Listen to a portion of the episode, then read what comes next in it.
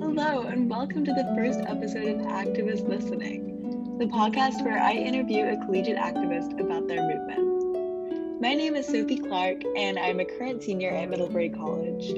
I've always been blown away by my peers' commitment to justice and good, as well as their ability to get so much done way before I even get out of bed in the morning. I genuinely want to learn from them, and I also see that given the nature of intersectional justice, other organizing groups may be able to learn something from listening to each other.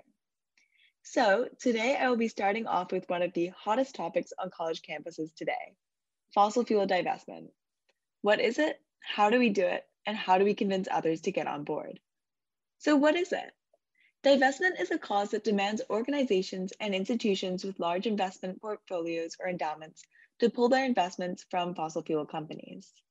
Divestment is a grassroots movement started in approximately 2013 by concerned environmentalists who saw that the usual language around recycling and walking to work and other individual actions was not doing anything to significantly reduce carbon emissions.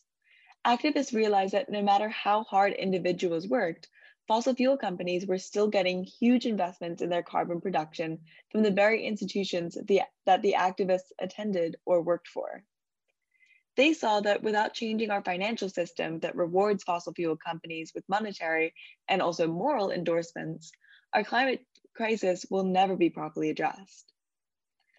Although many critics of divestment say that the act itself doesn't help to reduce the amount of money flowing into fossil fuels, global divestment campaign leader and Middlebury professor Bill McKibben has stated that the real cause of divestment is to make fossil fuel companies into social pariahs thus morally forcing them to change their business to a more ethical and also sustainable model. The campaign has come a long way in the past decade, from initially being seen as a hopeless cause forwarded by a bunch of radical college kids against well established and more allegedly knowledgeable institutions, to an international movement that has forced genuine change from UCLA to Oxford. The determination of divestment activists can be exemplified in the almost decade long fight for divestment here at my institution, Middlebury College. So I'm very excited to have joining me today one of the leaders of the Middlebury divestment movement from 2017 to 2021. Also, on a personal note, one of the first people that I met at Middlebury and who made me feel really at home here at Middlebury College. So please welcome the first ever guest to Activist Listening, Leif Taranta. Thanks. Right.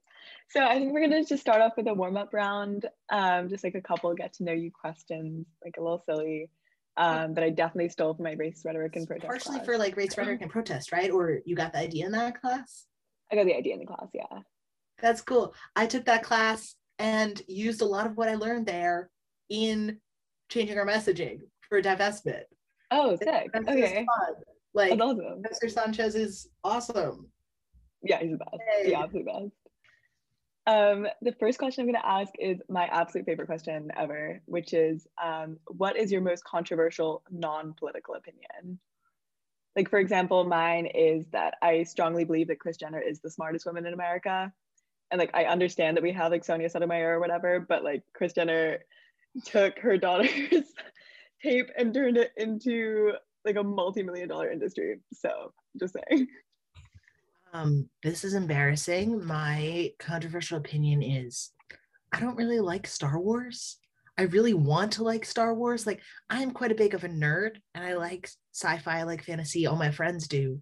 And they all like Star Wars, and I just don't like it. And I've tried to like it, and I feel really embarrassed about this. Like, I feel like I should like it and I want to, but I just don't. And it's sad. Oh my God, I'm with you on that. I don't like Star Wars either. It's just, it's just not my thing. It's just not. And I respect that, and this is a safe space, Thank and you. I will listen to you. okay, my second question is if you could convince anyone of anything, what would it be? I would probably convince like the people in the ruling class to like give up their shit and like get over capitalism so we could all move on and survive as a people. Um, that would be good. That would be really good. Can I pick I that? that? Can I convince that whole group, or does it have to be one person? You know what? I'll give it to you. That's that's fair. Yeah, it's a little broad, but it's fine.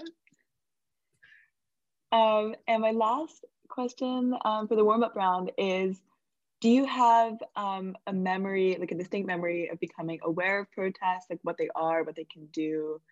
And um, do you think that shaped you in any way for who you are now? Yeah, definitely. Um, I have a couple. When I was in elementary school, we'd been learning about social movements in like our elementary school curriculum. And around the same time, I realized I went to Nature Center and I saw that there was this display that said styrofoam takes forever, like it never decomposes. Um, and I was like, well, we can't have that. And we had styrofoam in our cafeteria. And I had just been learning about like the civil rights movement in that like very watered down elementary school way. And I was like, we're gonna have a styrofoam boycott. So I organized like this styrofoam boycott and everyone brought in their own plates to not use the styrofoam. And we eventually got the school to get rid of the styrofoam and that was like my first i was like huh something's working here uh, so that's like my little example but bigger example when i was like in late middle school early high school became very aware of social movements that were happening around me and like i grew up in philadelphia um, in philadelphia more broadly like both fossil fuel resistance and black lives matter and um, other movements like that and started getting involved in those and um, attending and be, feeling like that collective power that comes from being in a protest with a lot of other people. So that was the more like actual protests I became aware of. But uh, becoming aware that maybe protesting works was like me being a goofy elementary schooler. Okay, um, yeah, that is not a small protest at all. I feel like literally changing your school's dynamic around food and like how you serve the environment through your classes is like enormous. Yeah, that's massive. I know my only rebellion in elementary school was not napping at nap time. Oh, that's uh, good. oh yeah, huge, huge stuff. that's awesome. All right. Um, so now that we know that you were a born activist, um, I'm gonna ask you some questions about divestment. Um, when you came to Middlebury, how it um, developed while you were at Middlebury. Um, so yeah, I just wanted to first off ask um, like when you got to Middlebury, what did divestment mean to you? Yeah. Um, I had been involved in fossil fuel resistance movements when I was in high school, like where I grew up. So we had been opposing a gas plant um, that was being built in one of the blackest, lowest income, highest asthma rates neighborhoods. So there was a whole group of us working on that as an environmental justice struggle. Um, and also like opposing refineries. And there's a lot of fracking and a lot of gas plants and a lot of um, bomb oil trains and refineries. It's just a whole mess down in Philly. So I've been involved in some of that. Um, and so when I came to Middlebury, it was it was very far away, and it was a way that I could sort of tie my learning and work in college to like struggles that were happening back home and seeing how our institution was really supporting the fossil fuel industry and in hurting people. I was like okay this is one thing i can do as a student to mitigate that and work with other students to um, like be in support of a bigger movement of fossil fuel resistance and then also to practice organizing so we could use it for all sorts of different things so that's what it really meant to me was a way to like tie my time in college to this broader movement that i cared a lot about and i saw being hurt by decisions that universities, et cetera, were making. And at um, at Middlebury, I feel like there's so many different organizations. There's so uh-huh. many causes to be passionate about. What specifically about divestment where you're like, this is where I'm going to focus my time? Like this is the climate or the um, like social justice issue on campus that is going to be like the largest for me. If it felt like it was the largest for you. Yeah. Um, I participated in a lot of student movements on campus so it wasn't it wasn't just divestment mm-hmm. um, i also got involved in a lot of the like response to charles murray and the punishing of students from that in multiple iterations because that was sort of playing out during my whole time there. Um, charles murray came my second week at middlebury and oh God, was yeah. about to come weeks bef- after i left when the pandemic happened. So um, i was pretty involved in that and also in opposing sexual assaults on campus. And there were a bunch of different student movements like supporting migrant farm workers in the area, etc. Um, so I try to get involved in all of those because I see all of this is like very connected um, in terms of all the social injustices compound each other, and the climate really compounds all of them. So that was one reason that I really wanted to focus on climate justice as well as all these other things, is knowing that climate change impacts marginalized people the most and is a huge threat to everyone's survival. So I wanted to work on that while also being part of other things. Um, it was also where I had the most experience organizing personally, doing stuff when I was in high school um, around climate. So I thought, oh, this is a place that could be helpful. Um, I also had some trans rights organizing experience. So I did some stuff with that as well at school um, around bathroom access, etc. But yeah, so I feel like I saw them all as very connected. And then I just ended up going to SNAG, um, which is Sunday Night Environmental Group. Back then it was just called Sunday Night Group, and we changed the name because people thought we were a religious organization, um, which no. was fine, but it was just not quite accurate. Um, so I got, I went there and found a cool community, and I was just like, okay, I have some skills here, I can help. And um, one of the biggest things I tried to do when I was a coordinator at SNAG is tie us to all the other different campus movements and also off-campus movements so that we could have those interconnections. Yeah, speaking of SNAG, that's actually a great segue. And part of this podcast is also trying to understand different groups in order to like have this conversation with multiple organizing yeah. groups across the country. So um, specifically with SNAG, I was really blown away by how easy it was for people to get involved and how um, easy it was for people to get leadership roles there. So I was wondering what about that organization made it possible for someone to have a leadership role and made it open to so many different people. Yeah, I think SNAG has a really interesting structure. Um, and it's actually been one I've been trying to replicate a little bit in my work now um, out of college doing organizing because it it worked pretty well for at least certain things. Other other things were difficult, but um, one of my favorite parts about Snag is that whenever new people come, they get hooked up with a buddy who can talk to them about their interests, about what Snag is working on, and help that person become more integrated into whatever part of the organization they want to work on. So that I found really helpful as a first year. And then later on, got to help coordinate that program and bring in more first years and um, sort of help them expand their skills and leadership, which was so rewarding. Uh, so I think that helped. And SNAG structure is that there's sort of a coordinating body that runs the weekly meetings, but then anyone can propose a campaign or work on a campaign. So it's really easy to get very involved um, in divestment or another campaign that people are working on or start your own. And for me, I came at a time when divestment had been going on for about five years at that point and was sort of had had all this amazing organizing and amazing energy and so much work by past students and was also hitting a little bit of a wall and was like where, where do we go from here? So there were a lot of us that came in around then and were very excited. Um, and i think that that helped. They were like oh good. We need people to take on tasks. We need people to take on roles and then we could push it forward kind of like a divestment relay race for like seven years so that that natural shift was happening when i came in and that definitely helped as well yeah, that's actually also perfect because I was going to ask next. Um, when I got to campus, I had no idea how long divestment had been going on for. And when I found out that it was started in 2013, I was just like, oh my God, like, how do you keep doing this? Um, especially still in 2017, it was still somewhat controversial. Um, there was definitely, you know, I was hearing lots of different viewpoints across campus. And I was really you know surprised that people were still pushing it even though i obviously thought it was a great idea. I was like that seems exhausting.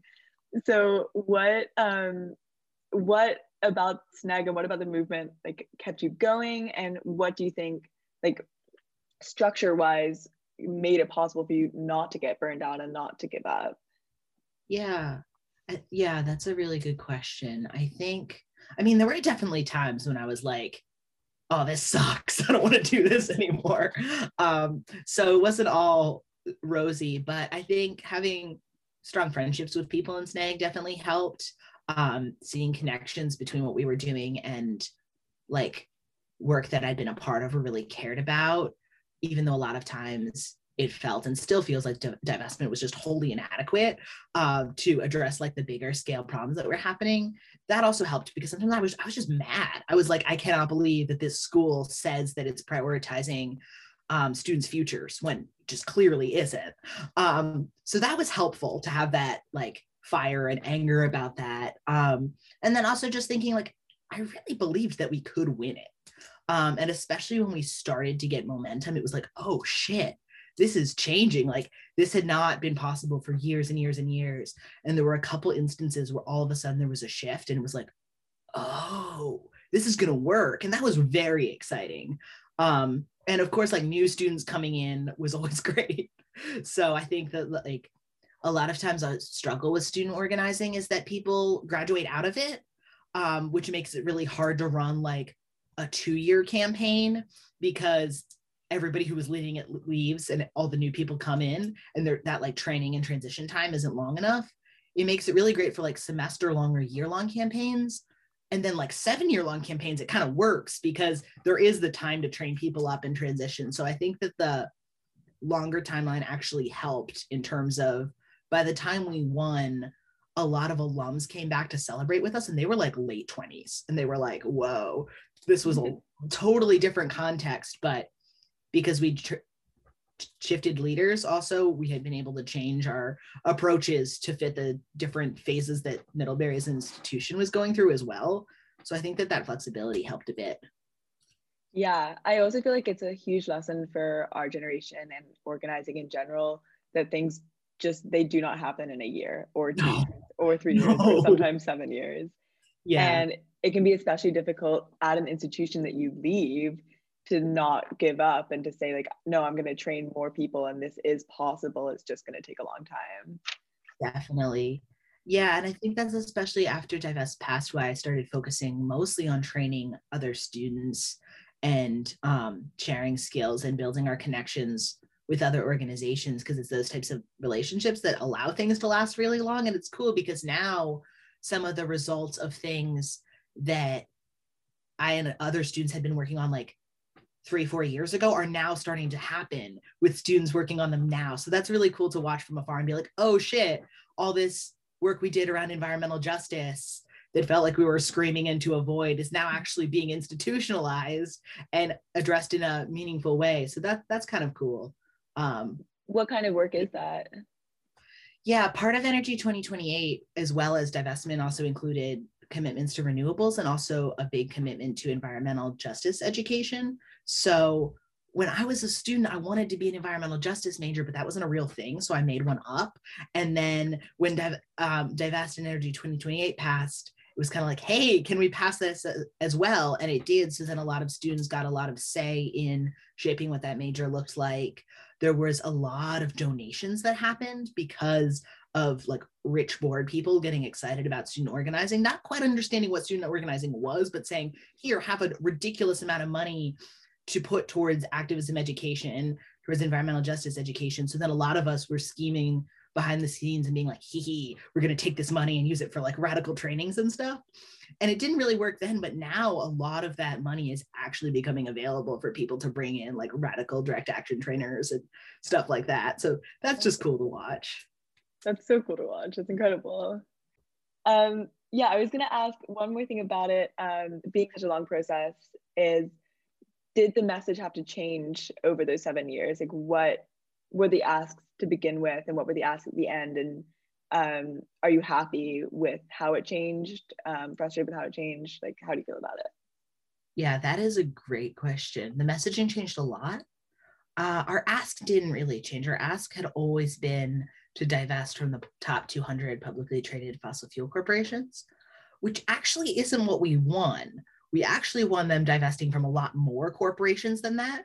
Um, but that wasn't what we were. We had to put a a limit on it and make our ask concrete. So that's why we said top 200. And eventually they were like, okay, we're just going to divest from all of the pipelines and et cetera as well, which was very cool. Um, in the end, the timeline that they're divesting over is much longer than we wanted. We wanted it to be like pretty immediate or within a couple of months or a year. And it's actually like by 2028 they'll have all the money out which is not ideal um, but was a compromise we made in the in the other direction. So our ask stayed the same but what we actually won was a little bit different from that um, better in some ways and worse in others.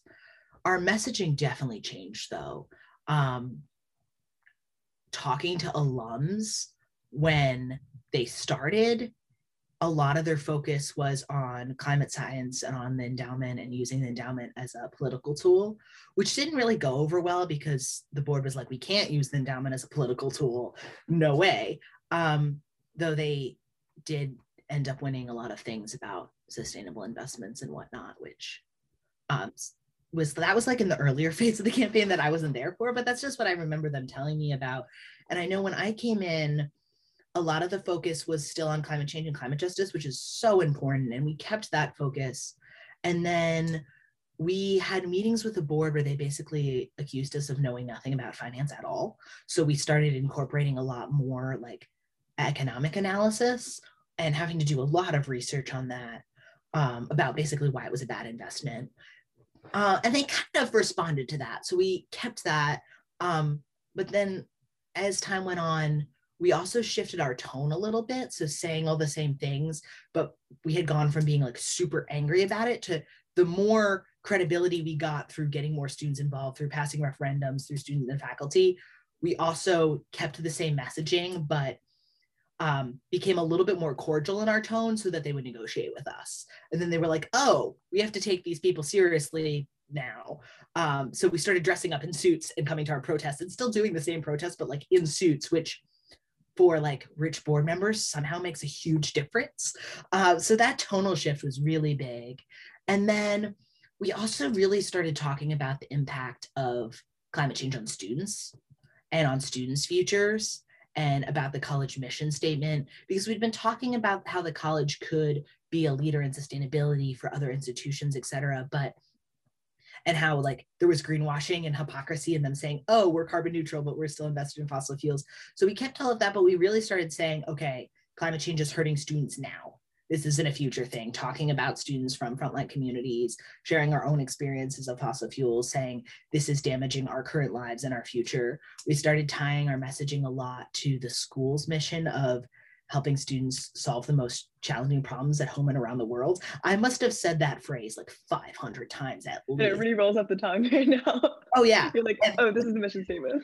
um, and that was huge of saying like climate change is one of the world is yeah tied to all of the world's most challenging problems and one of it mm-hmm. individually as well for students right now and our future. So we started talking a lot about how you can't be preparing students for a future while investing the college endowment in the thing that destroys that future. It just makes no sense. And they, the a lot of the board members are board members because they have grandchildren, because they have children. So we sort of pulling at their heartstrings a little bit, I think. Um, and that made a huge difference. So I think that that messaging combined with the economic analysis, combined with the climate analysis, we sort of started adding pillars onto our argument. Um, and that was helpful because different messages appealed to different people on the board, et cetera. Um, so yeah, I think our messaging definitely evolved over time.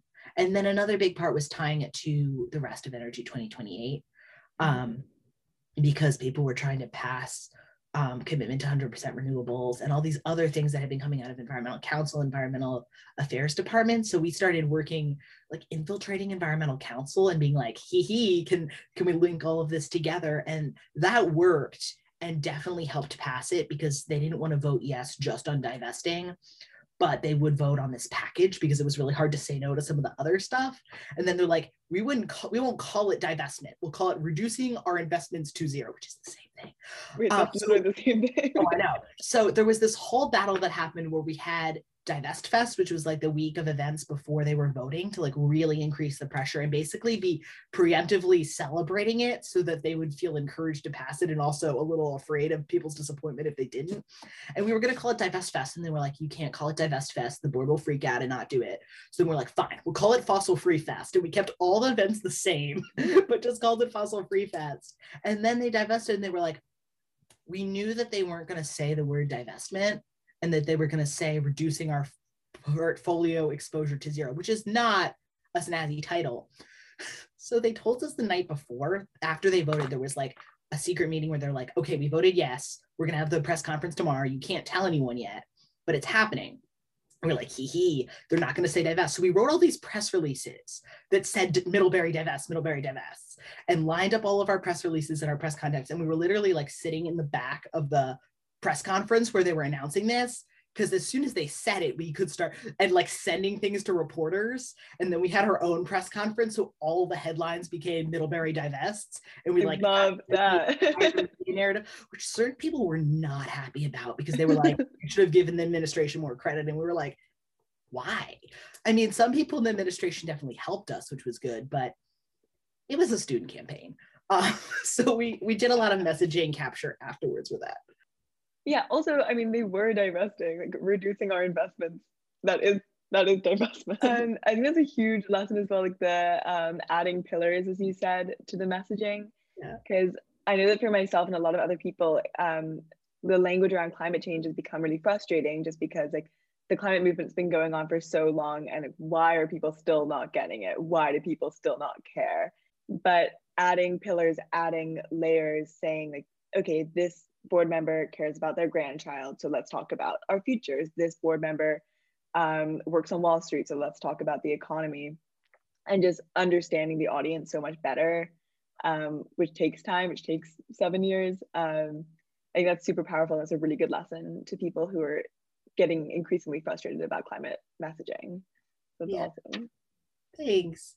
I think another thing is that they the people who were not in favor of divestment really wanted to set up this like false binary of like we can fund financial aid and do well is ec- economically as a school and that that's di- like opposed to divesting. So a lot of what we did was pop that bubble and say one this is not an economically sound decision at all but also talking about the impact of climate change on especially marginalized students low income students students on financial aid and really like popping the idea that Middlebury is this like elite institution that's separate from all of these struggles because the institution is, but the students are not. And students have home lives where there's flooding, where there's drought, where there's fires. Um, so we started talking about that and also talk like debunking the financial aid argument. And that was like complete bullshit. Like that was just not true. So we started debunking that. And then they lost a lot of their like, oh, I can look morally righteous by saying no to divestment and realized, oh, I kind of look bad now. so I think that helped.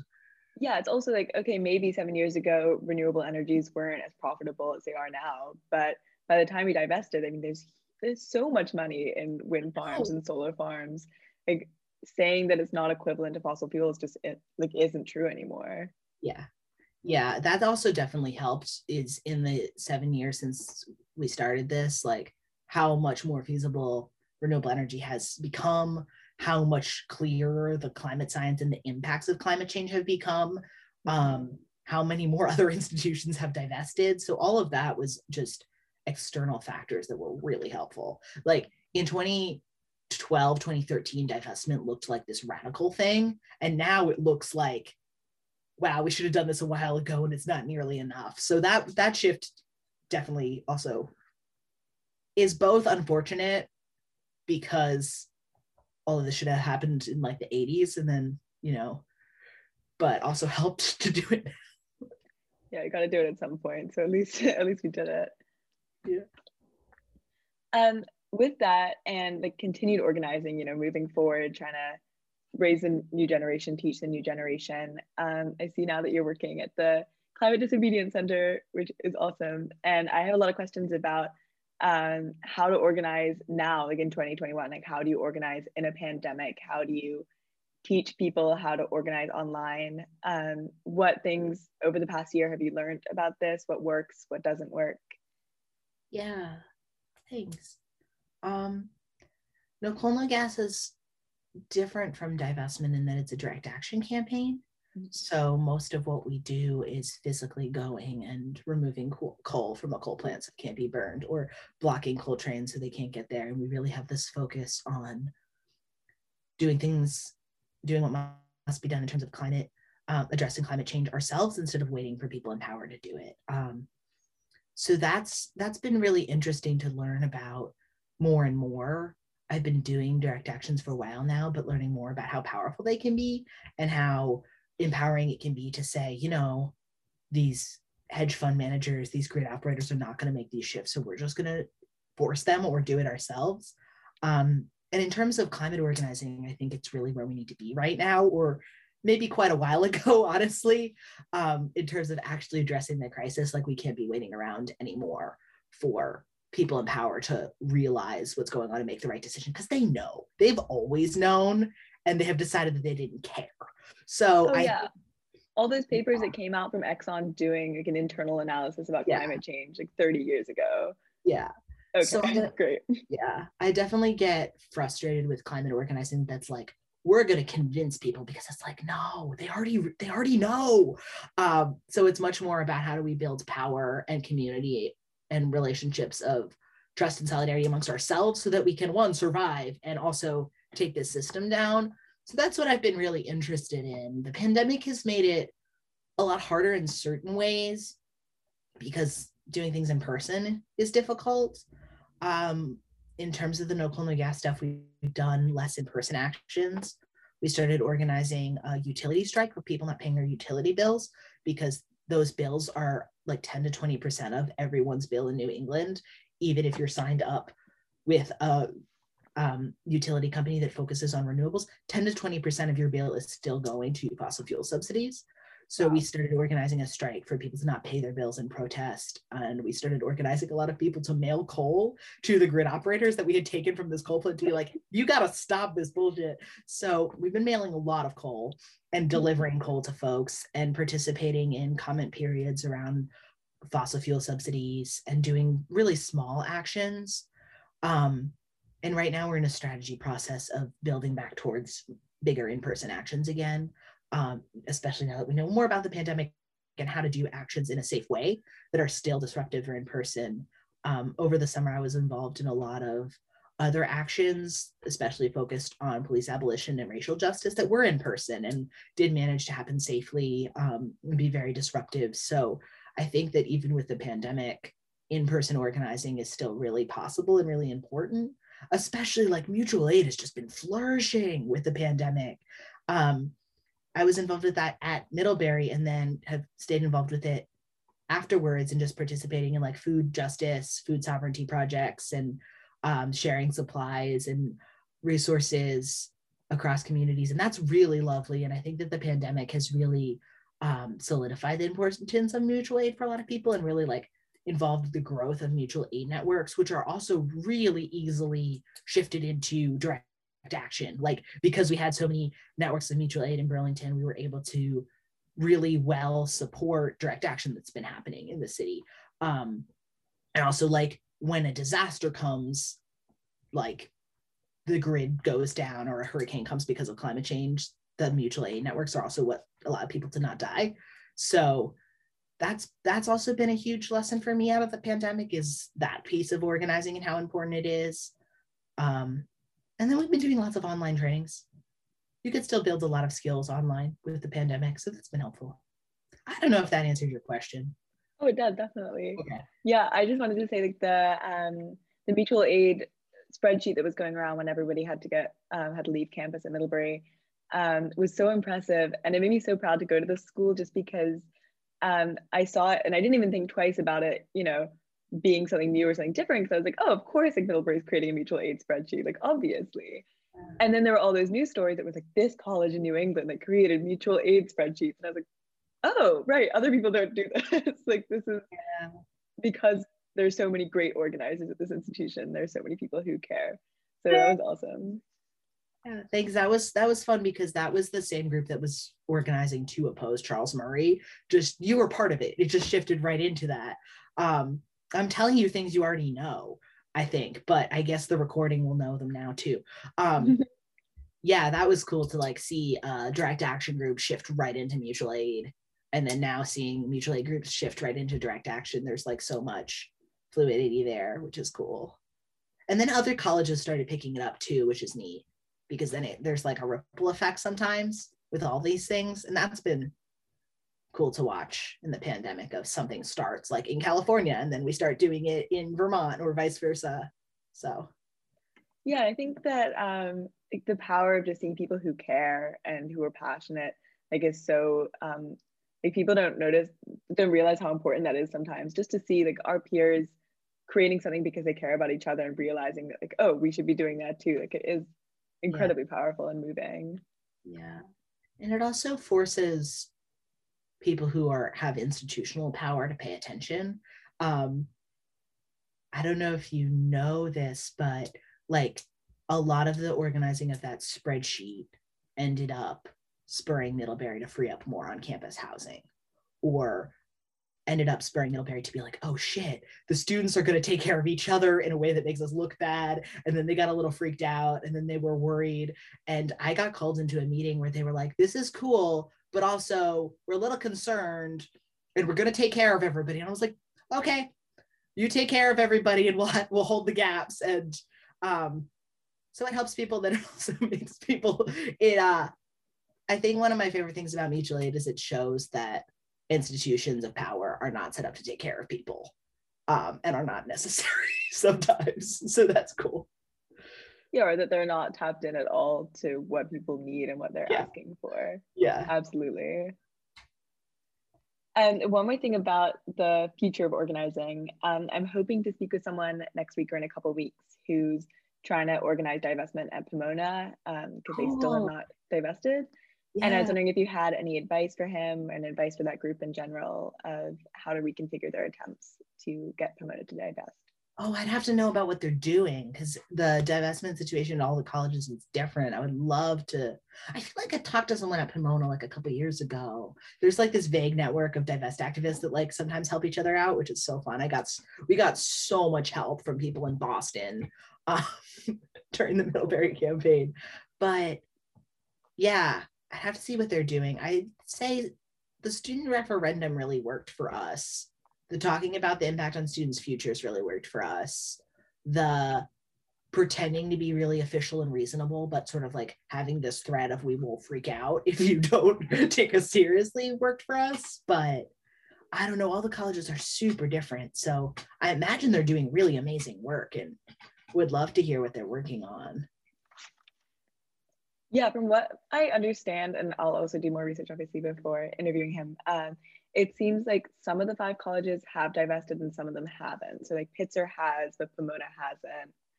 Um, and it's a little bit muddy with um, with the other colleges in that consortium.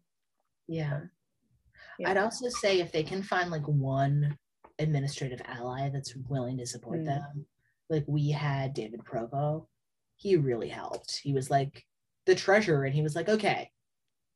I remember the assembly where Investure came to tell us why they shouldn't divest and we kind of roasted them in the the question and answer and he was like standing on the stage looking really confused being like I mean I guess Middlebury should divest right and then no after, um and then he was a huge ally after that and it was great and he helped us so much and um yeah he really really really helped in terms of like helping us be taken seriously and doing the like in the inside political behind the scenes organizing with people with a lot of money and he speaks their language. So that was great.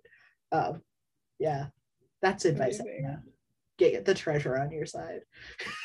Sweet. Yeah um, so before we go into the final game that I have set up, um, are there any questions that you think I missed out? Anything else that you would like me to ask you or tell me about um, like climate organization in general?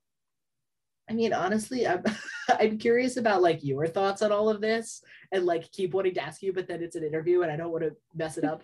but like, um, of like what you're seeing on campus now, and like what you're, because you were like, you were always like involved in a lot of things on campus and in a lot of the especially like feminist organizing. And then we're also in a lot of the conversations we were talking about divest and like you'd be like talking to marius in the other mm-hmm. room. And i feel like i would love to hear your like honest thoughts on all of it and also what you're seeing now and like what you're called to and involved in. But imagine maybe you're putting this in your podcast. I don't know. I'm just saying i think you're cool and i'm curious about your thoughts on things Okay, well, you saying that I'm cool is like the best thing that's ever happened to me. So that's great. Thank you. Um, yeah, I think that when I came to campus, I definitely was on um, I guess the pillar of like this school cares or says so much about like its environmental studies program and it you know has like oh we have Bill McKibben and he's the best like environmentalist ever um, like on every brochure and would talk about our features and about how we you know go to liberal arts schools to solve problems and then they weren't divesting. And I was that doesn't make sense. Like you claim to be like this radical institution that is setting us up to like be the future and like be like the generation that helps everyone else out apparently. Um, and then is refusing to do like the very simple task of divestment and to listen to its students who are saying like we will not have a future if you do not divest from fossil fuels like very plainly and i was just so confused honestly that it had been going on for so long and that they continually um, refuse to divest. So I think that was something that really won me over to your cause for sure. Um, I regret not getting more involved in SNAG, honestly. I thought the work that you were doing was so incredible. And I just, um, yeah, I wish that I got more involved. That's a huge regret for sure. You but, did other cool stuff though. Like, sorry, I'm not trying to argue with you. Oh no no no. Um, interrupt you. I, know, I just yeah, I just thought that your movement was so incredible and like so interesting and informative and like um that's part of the reason why I'm doing this podcast is just so I can learn from people and be like, how do I get more involved in the future? Stuff like that. Um, selfishly. Um, but yeah, I think that was my my main take on divestment was just like I was so frustrated by how the school kept pretending to be to like care about climate change or like literally get students to come to Middlebury because of its environmental studies program and then wasn't doing the bare minimum to actually solve climate change. So I was very, very happy when they finally realized that and started to divest. Yeah. Yeah, I feel like they're still doing a lot of that in terms of Energy 2028 with like the Goodrich farm and like hooking up to biogas at a farm that exploits migrant workers really badly. And then we're like, they're like, we're green and just like, nah, got to go after that. I feel like some students are doing that, and that's super cool. Yeah, um, I think it's definitely been difficult this semester um, in terms of organizing, but there's been some there's been some impressive protests, and there's been some. Um, I mean, there's a lot of talk like on social media about how to get Middlebury to to improve a number of different ways. So that's exciting. Yeah, has organizing on campus been really hard with the pandemic? it has been just because every meeting is a Zoom meeting and then you feel like you're in class and then you're like, I just don't want to go to another Zoom meeting, no matter how interesting and important it is. Yeah. Oh, that sucks. Yeah. Yikes.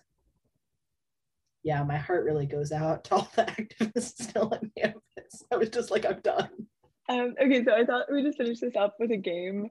Yeah. So three quotes. Um, some of them are real, some of them are fake, um, by people who are against the divestment movement. yes. So I'm going to read them to you, and then you have to guess whether it's a real quote or a fake quote. Mm. Um, all right, so the first one is We should, moreover, be very wary of steps intended to instrumentalize our endowment in ways that would appear to position the university as a political actor rather than an academic institution. Oh yeah, I've heard that personally. Yeah, that's real. Yeah, that's real. yeah, that was Harvard President Drew Faust in 2013 talking about the Harvard divestment movement. And yeah. He was very worried that it would be political.